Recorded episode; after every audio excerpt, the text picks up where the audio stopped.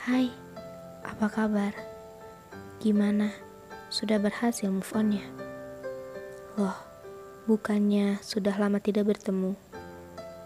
Sebenarnya, aku juga belum tahu apa arti sesungguhnya dari move on.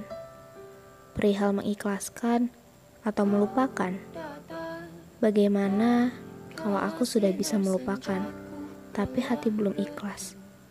Atau bagaimana jika aku sudah ikhlas, sangat ikhlas, tapi masih sering teringat?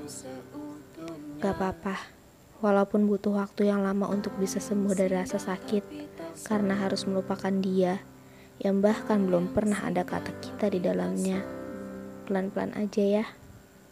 Nanti kita juga akan sampai.